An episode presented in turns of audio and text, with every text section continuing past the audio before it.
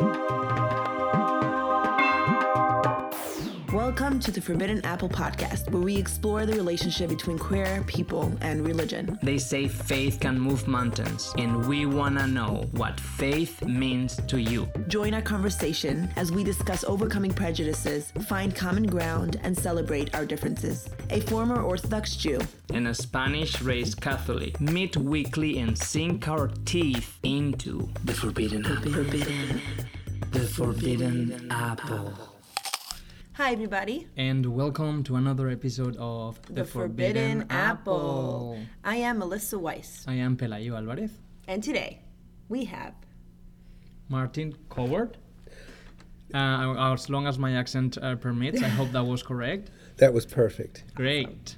Um, I'm gonna go right into it. I wanna ask you three words. What does financial heart space mean? What does Financial Hearts? Well, Financial Heart Space is the name of my company, and I use those words because they don't always make great bedfellows. Uh, I was a traditional financial planner for years, and all of the financial planning work we did was always in the headspace. yeah. It was always building models to try to figure out how to create more wealth, how to solve problems, and how to build models to give people financial freedom. Hmm. And what? It never worked because that's not the financial freedom people want. People want to feel free from the worry of not enough. And there's no model out there that's going to free you from that, hmm. from the head, from the mind. Is that the same concept that people say, the like, the, you can never have enough. The more you have, the more you want, and all of Yes, that. it's always it's, it, it, people typically think, and the models are often built that says, "Well, if I get this amount of money, Yeah. my problems mm-hmm. will be solved." Yeah. And if you look underneath that, what you're saying is, "I don't have enough yet," Yes. and that's not true. Mm. Yeah. So you're basing a model based on something that isn't even true. You might temporarily feel a little bit better if you get that amount of money, but typically I find that people once they get to that amount of money, it becomes another problem because that's not enough either. Yes. So yes. if you're always coming from a place of scarcity, there's not enough. There's a finite pie, and I have to get my share Yes. in order to succeed, to thrive, to be alive. Yes. Then I'm going to go into what I might call the fear and not for me. And Uh-huh. then when I when I'm in fear,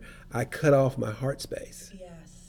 I cut off my creativity. So what I discovered after doing this for so many years that if people really wanted to solve their problem with money, we'll call it, we'll just call it a problem. Uh-huh. Then we need to go into a higher level of consciousness in order to solve that problem. And that level of consciousness is in the heart space.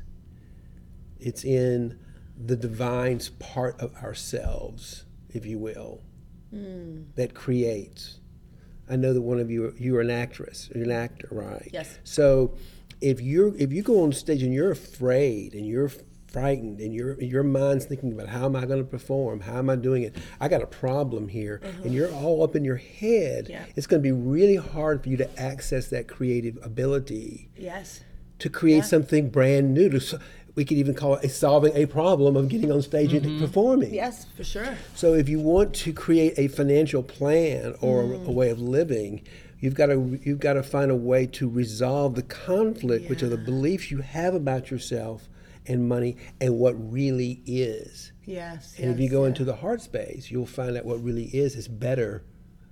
Is really better, and you have everything you possibly could ever want or need to do everything your heart desires. Does it also help with getting clarity of the next steps? Exactly. I often will go in and I'll surrender my worry. The, it came to me is I'm, I'm, I'm, a, I'm a, uh, I've been in 12 step recovery for quite a number of years.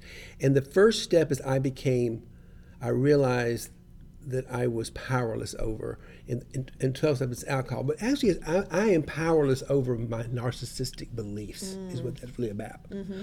I am powerless over my mind and my need to protect myself. Yes. So for me, my biggest wound, more than anything else, my obsession with money and my wound was around money. And I was obsessed that I had better have money uh-huh. or I was unworthy of love. Uh-huh. Uh-huh. So it was a fear driven construct that I wasn't lovable unless I was rich and successful, which is a story, really Yeah. and can create a lot of pain. I think a lot of people suffer from that. So what I so I went through and I said I I tried everything in the world. I went and became a financial planner to solve my own problems, to design a plan for me to get financially secure and Yeah. get get the freedom I'm looking for to give others. I don't care how good a model I built by some of the best in the world. As long as there was a conflict in me, mm-hmm. it didn't solve the problem because I never thought I was enough to make that happen. Mm. I couldn't access that creative part of me. Mm. So financial heart space is about being able to quiet the mind, go into meditation. That's what I typically use for people. Go in and find that part within ourselves that's who is who is who am I? I am basically divine love, light energy, if you want to use that Yeah, phrase. It's a yes. good phrase to use. I am I am divine, I am curious, I am infinite, I am powerful. So before, when we were having a chance to talk earlier, Yeah. you mentioned that when your new mantra, My new mantra is I am Yeah. not me. yes, is that part of this Yes, work? it is because it's it's the me that's trying to figure out the problem, but it was me that created it. And as Einstein says, you cannot solve a Ah. Yeah. problem at Yeah. the same level of consciousness Yeah. that created the problem. So if I created the problem at the ego mind level of not enough, then I- th- there, I have invested so much at, at the egoic mind level, Yeah. at how I identify myself as not enough. I'm not about to let that go. I don't care how painful it is. So even if, with what you're saying, it sounds like even if you do have money, that happiness and that you're having a, an anxious attachment to it rather than the secure knowing, and also knowing that you don't matter less or more. Reg- Right, and I've worked with clients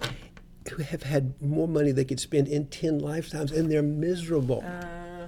because they're, they're always after, there's never enough. Yes, yes. If you're coming from a scarcity mindset, it isn't true because you believe something that's not true. Yeah. God did not make a universe of lack. There is nothing lacking. I was Nothing. Gonna, I was gonna ask, have you faced uh, other clients that, because I, this this situation may also be reflecting, for example, like love, right, Mm-hmm. or uh, or sex even, uh, or or so many other aspects that you may think that you cannot have enough or you're not worth it of having. Have you ever had like clients that it is interconnected also? All of it's connected. It, it's all connected to, I think, to what I would call a scarcity mindset. Often money is how it shows up because money is the symbol, a trigger. Mm-hmm. In, in the way our culture and our society uses money as a, I would say, as an instrument of reward and punishment. So this is what's going on. We grow up as kids and we get rewarded if we do really well. We make good grades. We good. We go to do. We do what our moms and dads and tell us to do. They reward us with some type of material thing. If we don't, if we misbehave, we make bad grades, they take it away. So at a very early age in our society, we learn I the more money I make, the better I am almost. Yeah. We associate our our sense of self-worth to a to some material thing on the world. And it's just not true. So and then when you go in so as you as you as you grow as an adult, and for me, for example, I did all the right things. So I was so afraid that if I didn't become, become rich and successful, I wouldn't be lovable. Hmm. So I became a CPA. I went to college. I did all. I mean, I achieved a lot of things and became a top producer in a, in a major corporation. And then it all fell apart because I was. It was all being driven by fear. Hmm. It was fear that was driving me. It wasn't love, and I really wanted to make a difference in the world. It was because I was too too afraid to be me because I wasn't enough by myself. I want to ask you now, because with talking with you, we can tell you're a spiritual person. Yes, I am. And I want to ask you the connection between this, seeing money with the with the understanding that you have now, and spirituality. How does that show up for you? And in general, do you feel like it's, connected? Uh, oh, that's it is exactly connected mm-hmm. because what it is is spirituality is really in, today's world it is about consciousness. We we are I am consciousness. Mm-hmm. You're con. We, that's all that we are is Yeah. consciousness. Yeah. And you call that spirit, call it whatever you want to call it, but that is consciousness. Yeah. So if you go back to the to what I said earlier, is we cannot solve a problem at the same level of consciousness mm-hmm. that we created the problem. We have to somehow transcend the human mind into a into something we can't touch, taste, feel with our five senses. We have to tr- transcend all that to experience a bigger awareness of who we are. And I noticed that for myself, this is how I got through all this and how I became free and now I have to free others. Yeah. How I got free of this mindset to realize that we do live in a world full of abundance because I experienced it. Once we tap into something, once we tap into the truth of who and what we uh-huh. are and uh-huh. what we're part of, Yeah.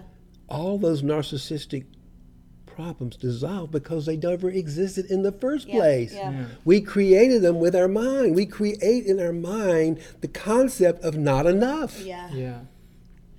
That's interesting. So with this, because with spirituality, a lot of that is letting go. It's all surrender. It's, 100% surrendering Yes. the egoic mind that needs to be right, Yeah. that needs to win, that's afraid, protecting you, making sure you get your needs met, with stories that keep us stuck. You know what's interesting?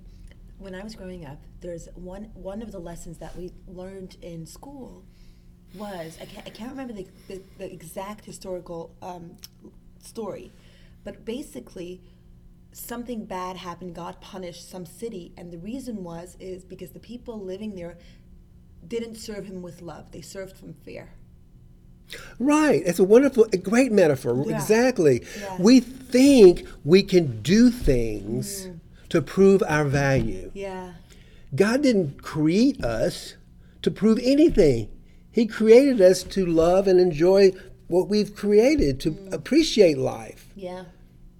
When I had, I mean, I remember when I had my sort of sort of enlightenment moment, if you will. I was in such agony because I had not achieved something. I had been tur turned down for something that I really worked hard for and wanted it so badly. Yeah. And I was in agony. And in the middle of the night, I going back to that first step, I said, I'm powerless over this. I surrender. I've done everything I can. And this voice came up in my head and it said, It doesn't matter. All this stuff that you're working so hard doesn't matter. It doesn't matter if you get certified to be a leader in the Mankind Project. It doesn't matter if you're financially successful. None of this stuff that you're so trapped in, Martin, to proving who you are, who you've identified with, that's not really you in the first place, matters. Yeah. All you have to do, Martin, is show up with love and gratitude. I will do the rest. I, meaning I, the divine spirit within you. Yeah. And that has become my mantra. And that's what that's when I became liberated because I was mm-hmm. like, and I can remember to this day, and I still can kind of, kind of feel it, is that in that moment of all of a sudden surrendering, it was like a blanket of grace came upon me. And I felt this sense of peace and calm that we hear of sometimes called that passes all under. I didn't even know where it came from. It was like I was just wrapped with love of the Creator. So powerful. And I literally, for weeks, was walking around as if I was holding hands with God. And I'm like, why doesn't everybody want to live in this place of complete joy and excitement? And then all of a sudden, that pendulum that was out here in the world of complete bliss just swung the other way, and I was deep in the darkness. Mm. And now I'm lost. Mm. I didn't know who I was because the old Martin had died Yes.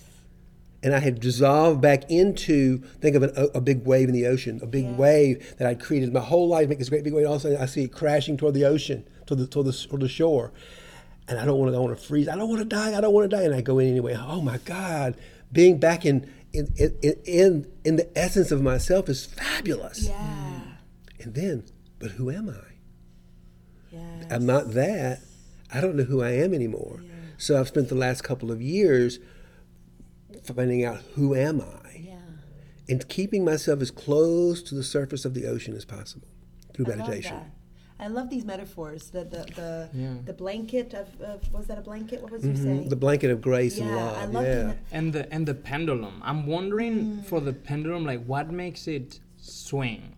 Or the, like, do you think like that's Well, inside of us, or that's something? I, I think that is the journey, quite frankly. I think that I don't know if you might have seen, in, in, if you look into uh, uh, Christian churches, you'll find, often find stained glass windows that have these kind of almond shaped items. And that's called a, a, a mandorla.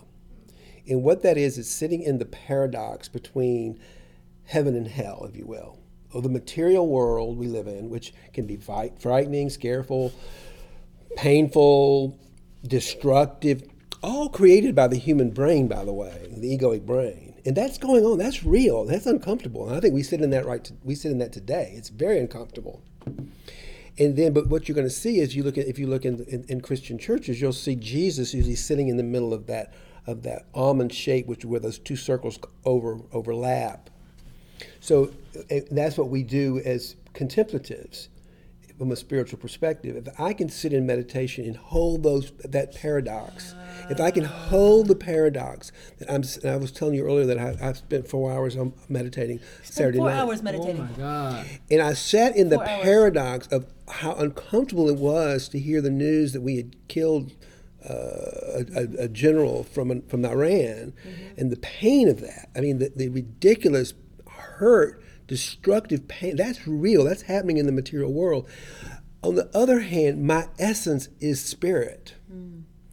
and and there is no there is no pain there is no right or wrong there is it is it is just pure creative conscious energy and if we can sit in that paradox that's where we can get our we can get our power back so that we can function better in this more material world So you reference um, Catholicism, right? Or, well i would uh, call Christianity. Christianity. christianity i would say i'm a christian mystic Okay, so you're a Christian mystic. So I'm wondering, talk to us a little bit about your upbringing because right now I love how you connect spirituality with money. So what you're and this thing, you're connecting the materialistic world with your spirit. And I'm wondering, as a kid growing up, was that connected at all? growing up i've always had a very close relationship to something in me that i would call my very my ally um, and i would go to church and sunday school and i didn't really kind of buy into what i was learning i thought there was a something deeper within me that was more profound i had a tree out in the wood in, the, in, the, in some little woods near my house it was called the monkey tree it was just this funny looking tree with some big limbs. And I'd go sit on that tree. Sometimes I would moan my best friend, but sometimes I'd go sit alone with that deeper presence. Wow. So you were like meditating forever. I was I didn't I didn't know it was it meditation was as a kid. I just said I just enjoyed sitting out in that tree and being part of nature. Did you know you were gay at a young age? I always knew I was different. Yeah. I didn't because you're not you're not sexually active as a young person. I'm not thinking right. sexually. Right. But I knew that I wasn't um, I wasn't attracted to the same things that most Southwest Georgia boys were attracted to. Yeah. Like football and baseball. I would I would be much happier Yeah. sitting in the monkey tree contemplating Yeah. the world. The presence that you're talking about, that was uh, sitting with you next to in the tree, has it accompanied you through all your life? Have you Always. Yeah. So even in your that relationship times? and that relationship gets it, it, it, it gets more, it pulls me like i was talking earlier about saturday night saturday night i actually spent four hours of meditation it was like it was pulling me it said i want you to i want you to prepare yourself for four hours of deep meditation and prayer so i lit candles i, I set the the fireplace and i and i went into my mantra and i created created the space for me to really go inside and get still and be with it. And it's, it's really about unconditional love for me and for my life, mm. the life within me. That's what we're talking about. Sunday, we, I was talking about Sunday is a day of self love. It's a day to stop and really love with gratitude the life presence within us. Did you? Okay. So you were being bullied for being gay or different. Just or being not being able not being able to play football, basically. not being able, and you had this this ally, this buddy, this. Mm-hmm. Were you aware then that it was a spiritual thing? Like, did you keep every Sunday when you came out of square? And was there a No, uh, no, Yeah. no, no. I, I, I wasn't a- really a, I wasn't really a regular churchgoer. I attended church in the South like everybody else because it was like afraid not to. Uh huh. And that's what I mean. That was that was church. hanging out in the monkey tree Yeah. with that presence within me where everything was okay was what I longed for. Yeah. That's where I found the presence was, and I, I didn't know what the words were in those. I just know that there was a pulling for me sometimes to go out and sit in that tree. Yeah. Was there a disconnect bet- once you did come out as gay, once you left the South and came into your own? Were you able to continue this um, taking time for yourself and meditating? Was it like this transition that you were able to take your upbringing and the things that you liked, or did you have to let it go and then find it anew? That's a good question. Let me think about that first. Let me unpack that a little bit.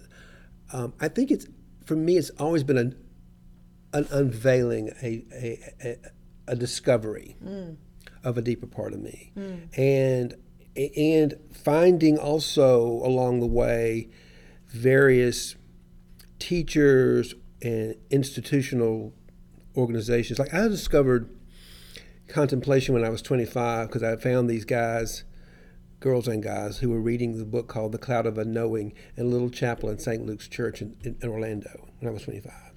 The Cloud of Unknowing is a book that was written by an anonymous in the 1400s, and it's kind of the it's kind of the guidebook for Christian contemplatives. Uh-huh. It's called The Cloud of Unknowing. It's a, it's a masterpiece. It's a classic, and I didn't even know what that was, but it I was called to it, and that's when I began a contemplative practice. So, and then I, and then I changed churches because the, I became an Episcopalian because the teachings were getting closer to my longing. You know, the teachings of, of of judgment and all that sort of stuff that I that didn't make sense to me, and I didn't want to hear about that. I wanted I wanted to go and learn how to get closer to that presence in me Yeah. and I and, and that and, and and I- and I took some time and went to I spent some time as a Zen Buddhist.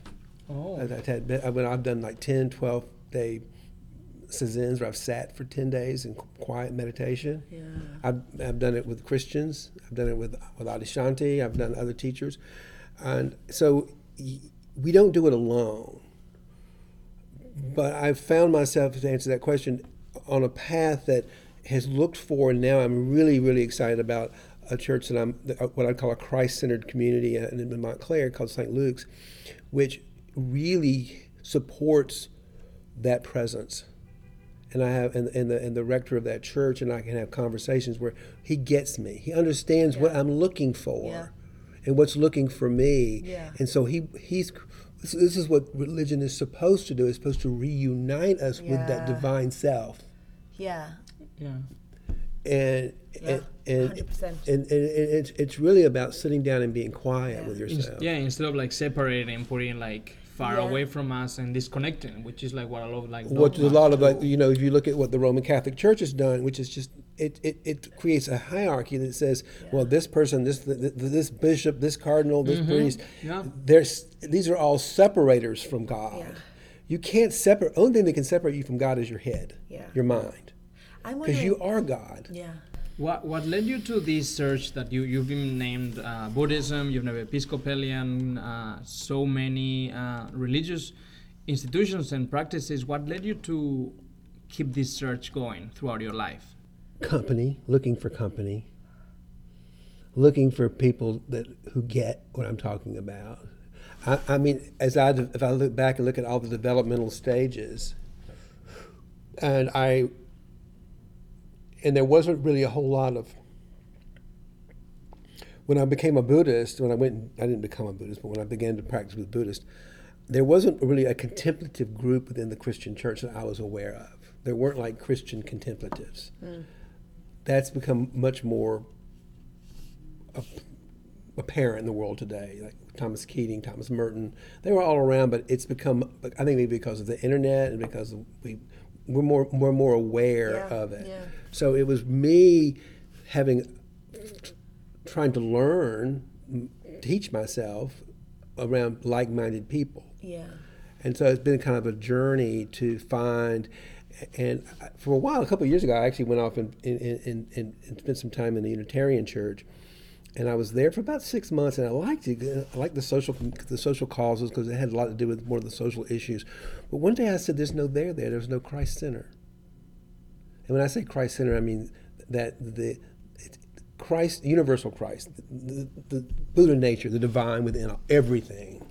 So when you say contemplative uh, Christian, Yes. that's you. That's how you identify. I would say I'm a contemplative Christian. Tell yes. us what, what what's a simple way to explain what that is? Is it someone a Christian that meditates? Yeah, that's easy. Christian Someone, that I, I have been meditating for so long Yeah. that I am more aware when I'm separated from God Oh, yeah. than when I'm not. So when I begin to get feeling anxious Yeah. and I'm feeling like I need to go sit in the monkey tree, yeah. I go sit in the monkey tree. Yeah, yeah, yeah, yeah, yeah. Wow. Yeah, because sometimes that's difficult. Like even when you know that you have to like take a step back and be like relax, meditate, it's difficult to sit down. So how do you how do you push yourself to be there Ah, yes, what and be present and go through like a four hour meditation? Well, I don't always go through four hour meditations. That's a, that's a little rare. I mean, I felt very like the, impressive, I four think that hours.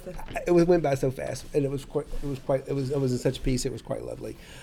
But let's just say, coming over here today, Yeah. walking over, coming, going through the subways and the Yeah. trains and all that kind of mm-hmm. stuff, and getting kind of frazzled, kind of.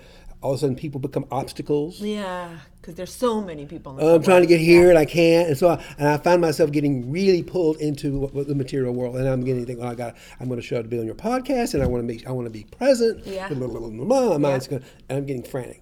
What do I do? As you know, I text you and said I'm in, sitting in the Hilton. I went and got myself a cup of coffee, and I went inside and I got quiet. Yeah. And it didn't take me very long and reconnected with Martin. And then when you came up, I do it often. I'm, I'm doing it right a second with you right now, by the way. I'm connecting with you. Yeah. You feel it? Yeah. Okay. So that's what's wonderful. Because I'm seeing you right Yeah. now. I'm seeing the essence of both of you. Yeah. Not, I mean, I see all the hard edges, but beyond that, from a place of curiosity, Yeah. I want to know what you're really all about. Yeah. What makes you excited about doing this podcast? Yeah. What's your mission? Why are you trying to? What do you want to? What do you want to make the world better by doing this? Yes.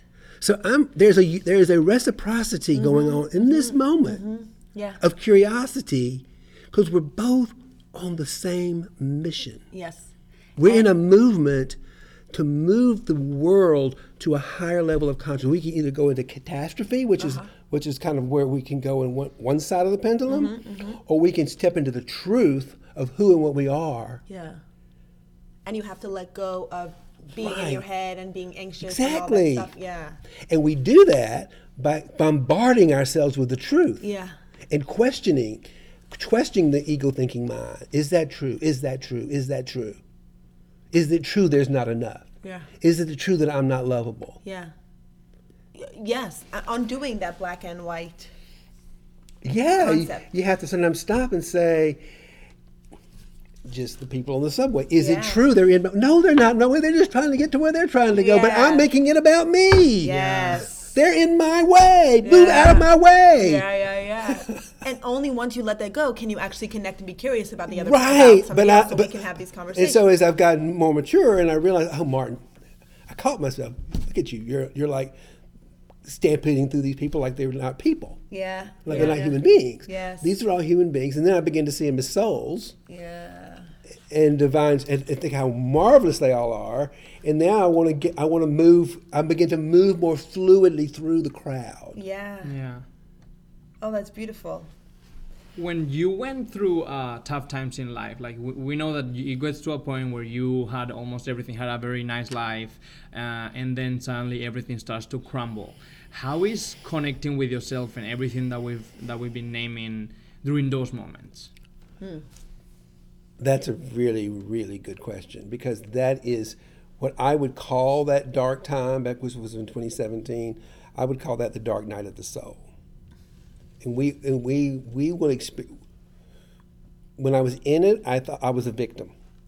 When, when I first went into it, it was it actually happened after I had that big pendulum shift, and I was like holding hands with God, walking through, feeling such joy, and then all of a sudden, uh, nothing I did, it just shifted, and I was like, I was like in, in the fetal position on the sofa, lost and feeling unloved. Let's just call it disconnected from God, and I needed to reconnect, and it was so painful and so dark, and, and with the help of my own spiritual teachers. I have a therapist, and she's a she's a she's also a Christian mystic and a and, a, and a, teacher and a healer, and she she helped me through that. She helped me understand the value of what's called the dark night of the soul. Is that part of you? Because one of the things we wanted to discuss as well with you is shadow work. Is that part of the shadow work? yeah, work? it is part of it because it's like it's the darkness. It's it's the it's the false beliefs we make up about ourselves that are not true that we begin to identify Uh-huh. as who we are. Let's just take something we won't quite. Let's don't go quite so far as the dark night. Let's just talk about depression, Yeah. which I have to deal with depression in my uh, most of my life, most of my adult life. So I, I have a choice. When I'm in depression, I can feel lost, and I can feel, and I, and I have all the symptoms of depression that, that come up, and I feel like I'm not loved, and I, it's very hard. It's almost like walking through, going through life in, in molasses. It's really hard. Yeah. And I can identify as I'm dep- I'm, a, I'm depressed, or I have depression, and I can make that my identity. But when I stepped back from that, and when I got through all that, I was able to see myself as that's not me. That's a human being who has depressive disorders or depressive types of symptoms. Uh-huh, uh-huh. And what can I learn from those symptoms? And what I've learned is to be empathetic to other people. And really often the depression is really it's just chemicals really. It's really about how do we accept that as part of my life experience so that I can be grateful for it.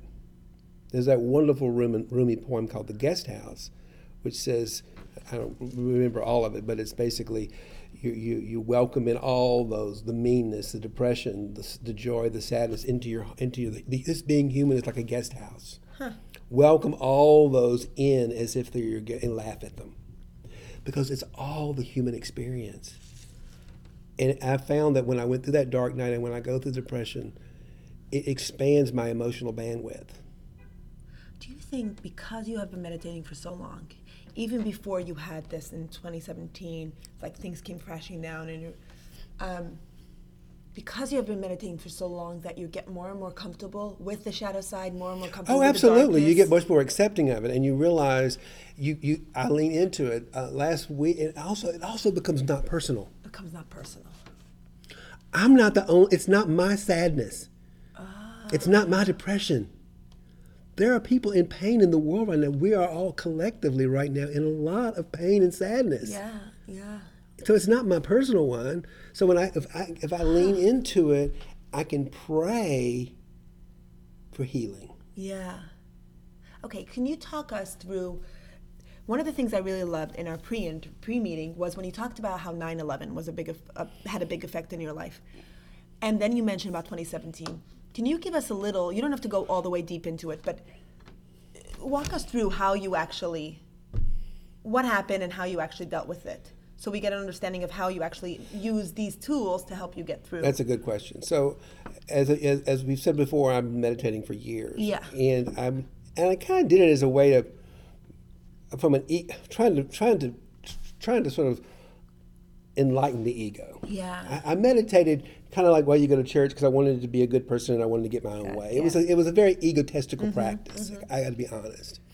But I was I was called in to help with the food operation at St. Paul's Chapel in 9/11, and I was I owned a restaurant. and My cousin called me to come to, to the rescue, and I said I'll come help you. And I remember going down there that day. And I was scared, and I was a lot of I was I was feeling a lot of emotional pain as I traveled down there. And I remember to this day coming up above ground and, and looking out from Fulton Street at this huge pile of burning rubble. Hmm. I mean, it was just the most devastating. This, the air was acrid and oily. It was just devastating. And mm-hmm. there's a huge, big pile of twisted steel and fire.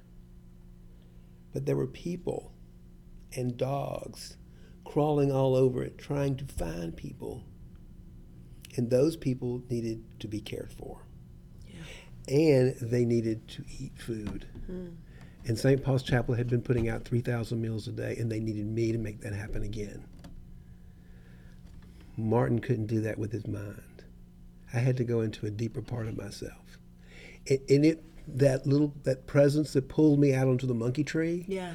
was the presence that came into me and so it kind of guided me through that process. You're not alone.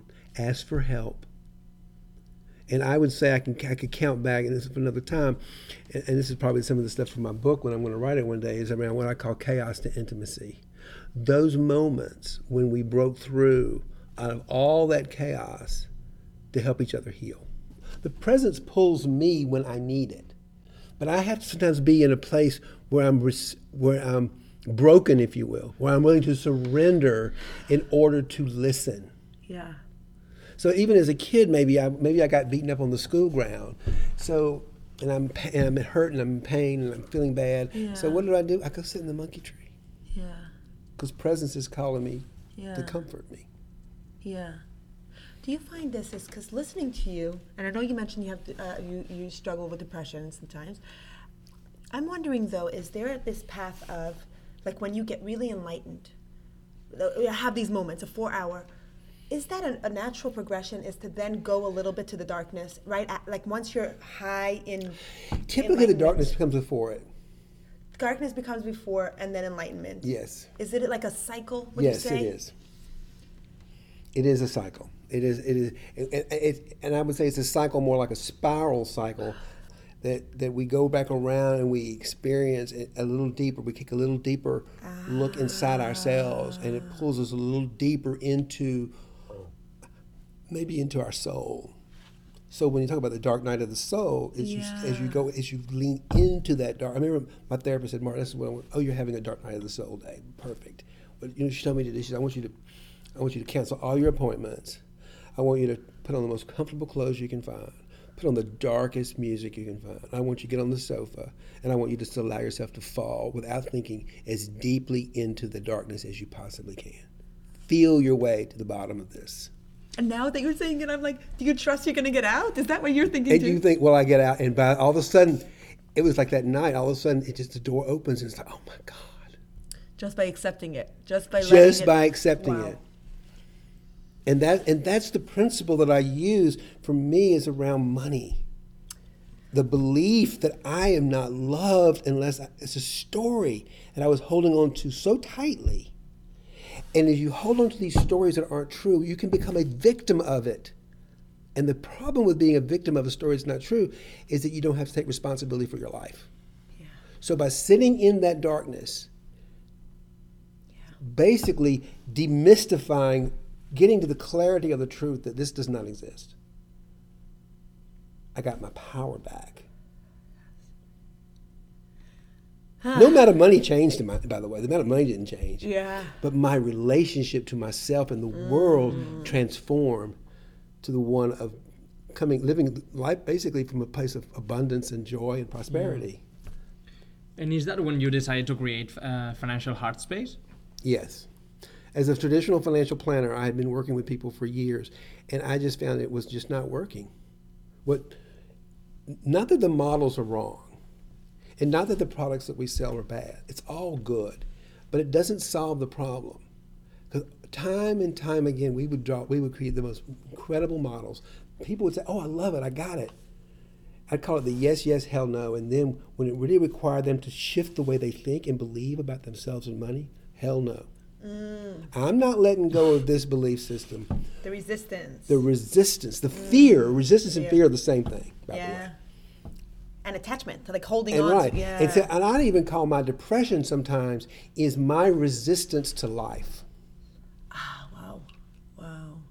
And I'll be walking through and I'm feeling this sense of depression just for no reason, like walking across, just Yeah. doing something. You, you may have felt it Yes. too. Uh, yes. And, like, and I'll think, what are you resisting right now, Martin? Why are you in resistance? What are you resisting in this very moment? I What, struggle. how are you not getting your way right now? What can't you accept about the life the way it is? I struggle with anxiety, and Mm-hmm. for me, it shows up that way as well. And usually, it's when I'm anxious. And Pelayo knows this, and sometimes it's like when I know I need to make a choice, and I'm afraid to make a decision, Mm-hmm. or I'm holding on to something because I don't want to accept that. That's usually when my body starts to be so anxious. Exactly. It's very You're about to closely make a major decision, and it's very upsetting because it, because it requires you to change the way you see yourself And let go. world. and let go Yeah. of how you identify. Yeah. It's terrifying. And I think for, you go back to the whole gay thing is like when you finally can accept the fact that you're gay and that's wonderful, yeah. and accept you exactly the way you are. Yeah. That's liberating. yeah. That's what liberation is. That's what, and that's the financial freedom people wanted. They wanted to be liberated f- from their fear, from their worry, fear and doubt and scarcity. They want to be liberated from this, this the anxiety Yeah. of not having enough, which was basically, particularly in America, very few people don't have enough. Yeah, yeah. How did you find that at work? Now that you are, now that you have financial heart space, what is the um, response? So where there used to be resistance to change. Well, uh, well, the most credible thing is that I've done it myself. Having So gone through it myself, Yeah. it's like it's like going back to AA or anything else. When you when we when we have discovered when we re- realized we've gone through this darkness ourselves, and we've or we've um, gone into recovery. We've Yeah. and twelve steps is basically a, just a twelve step program toward higher to enlightenment. I mean, I think there's nothing has done more for for bringing the consciousness of the world higher than, than the twelve step program of AA and anything else on the planet. And- they, that's oh, a, that's been a wonderful gift. Yeah. What Bill Wilson did to this planet, millions of people have moved into higher levels of consciousness. One, once you get rid of the alcohol, that's one thing. But the, the 12 steps are about how to how to live a more spiritual life, how to live closer to God Yeah. And, and and so we are at a cusp, I think, in in the in, in the development of humankind to actually begin to live in that truth. Hmm. And I, I, I don't know I don't know anything really, but my sense is that we're feeling this tug of this of such such dark force right now because we're finally kind of pulling ourselves away from it and it's holding on with all its might just like the same the way we do in our set our heads when i resisted the notion and my whole belief system is if we can resolve the conflicts in ourselves matter of fact we can't do anything about the conflicts in the world until we resolve the conflicts in ourselves Yeah. so I have to. So back to your question about financial heart space and financial planning. By me resolving my own internal conflicts, the- stories I make up about my, what I mean by internal conflicts, the beliefs and stories I have about myself are in conflict with the reality as it is. So when I surrender my own beliefs and opinions about the world to a higher reality as it is, it's a much more beautiful and exciting truth And then you could bring that then I to all the people. bring that that to other people. So, because believe you me, I, with my client, I had one yesterday. He's furious with me because he, I keep telling him, "What? Why can't you let go of this story? It's all a story. It's not a story." Blah, blah, blah. What is it then? If it's not a story, I'm and so why are you holding on to it so tightly? Yeah. Because he, if he lets go of the story, he can no longer be a victim. And if you can't, if you're not a victim, you got to take responsibility for your life, and it's a lot more fun. It is, but it's so scary. It is so scary, Yeah. but it's so liberating. Uh, yes. What is a typical story that you, without like naming anybody or like any particular story, but a typical story that may be recurrent within like your clients? The underlying, that's a great question, and the underlying shadow belief we all have is that I'm unworthy, or I'm not good enough. I am somehow not lacking. And is and so that's my that's my thing. That's my that's my identity. Whether that's depression, whether that's gay, whether whatever whatever you've decided that makes you flawed, Yeah. which creates shame. And so it's got some emotional attachments to it too. And it can be very painful. But we want to hold on to that for as long as we possibly can because we, don't, we, we're afraid that something else might be even more painful. The truth might be more, but it rarely is. So most of my clients are holding on to just I have I work with a lot of women typically coming out of divorce. They've been in a bad situation for years already because they've got often got a the husband is the one that's made most of the money and they've got they've traded them in for a younger model, so they're hurt from that. Yeah. And but the thing about it is, from a financial perspective, they're usually in so much better shape after the divorce because they got half the marital assets in their name, and now they got half the money. They don't have to ask for it, and they do what they want, and they never it's never enough. Huh. They want to fight over a, I don't know, a bracelet because it has such meaning. So they made up a story about the bracelet. Yeah. And they've got more money now than they could they couldn't spend in ten lifetimes, but it's not enough. Yeah. So that's why I said, well, we got to go in and we got to we got to go in and find why do you believe? What do you what? How are you so attached to being married, to, to having this husband, to all this, this this whatever this amount of money is, to feel complete, feel whole? It's amazing that your financial, what you're describing now is the financial planning that you do is really getting people to see the truth of the of what actually is rather than the stories they have. Right. And when, where is the part that's once you get there, do you help them then deal with actual finances? Yeah, oh, yeah, yeah, yeah. We build them, but then there was once we realize who and what we are. that We are complete. We are whole. Yeah. We have we have all the resources we know. Once we know who, it's really when we find out who we are. We move the shadow self out of the way. Yeah. We go through the shadows. The shadow work is, and we and we which can be kind of painful. And we unide- we, we we detach ourselves to the truth of who we are. Yes. And once we know who we are, then we can begin to create what I might call an alter ego to go out and represent you in the world. And you create the characteristics. They're caring, they're generous, they're loving, they're not afraid of anything, they're fearless. You know, one of the most notable one was I said earlier was Sasha Fierce. Beyonce was Sasha Fierce. She was a gospel Yeah. singer. In order to get on stage, she needed to be able to create a persona, create an alter ego, who she really was. But that's really who she That's is. really who she is. But she was too afraid to be that because that's a provocative woman in, Yeah. on the stage. Yeah, yeah, yeah. But Are you finding success with this model? Are you finding Yes, that I it's am. Mm-hmm. In a, in a different way in a whole different way it? because people are really getting the freedom they want. Wow. Yeah. They're free from their belief systems that are holding them. So now the choices they make from now on is clearer. It's not it's out of clearer, fear. and now they and now they're free to, to quit their job. yeah. Maybe they're doing a job they hate and they're miserable every day, but now they think, well, you know, I've got everything I need me to be an actor.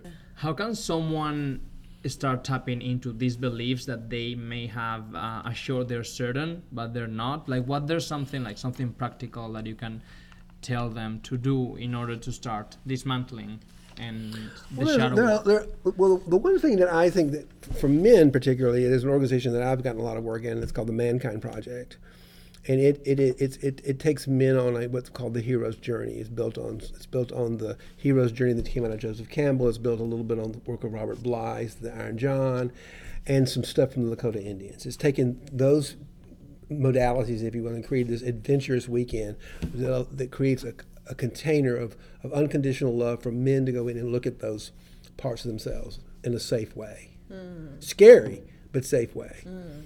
So look for look for ways that you people people that you can trust. Also, people that you can really trust. Secrets, secrets. Those that's shadow. Yeah. Anything we hold as a secret has power over us, like being gay. Yeah. Yeah. yeah. Think about how, how liberated you were from the time you kept being gay a secret Yeah. to the time you came out. yeah. You were saying that. and you always think that like and there's like has been like so many coming outs in like my life in a way in so many levels of like a- accepting everything but i feel like right now when i can be like Fully yourself. yeah Yeah, and that It's that, so that, that liberating. is shadow work. That is that is that is what that is. You have you've come out of the shadow Yeah. Of a false self that I need to be a straight person in order to be loved. Let's just say that and Mm-hmm. yeah fit into society. totally totally felt like and that And you said, you know what? My essence is more powerful than that. I'm going to trust in something deeper in me, and I'm going to be, I'm going to let this human life free to live whatever, let life live through it in any way it wants to live. Yeah. yeah That's what liberation is, is when you realize we're not in control of one thing. Yeah. Think about yesterday. How much of yesterday did you really control? How much are you going to control tomorrow? We say something like, my life. Oh, I'm so tired of my life. Or I'm pissed off with my life. When is it my life? I didn't decide to come here. I'm not going to decide when I live. Life is being lived through us. That's freedom. To let go of the egoic mind to run our lives. Trust God to let it run through you. And it's a lot more exciting. You have everything you need to do everything we want to do. Why would God create us to live in lack. Yeah.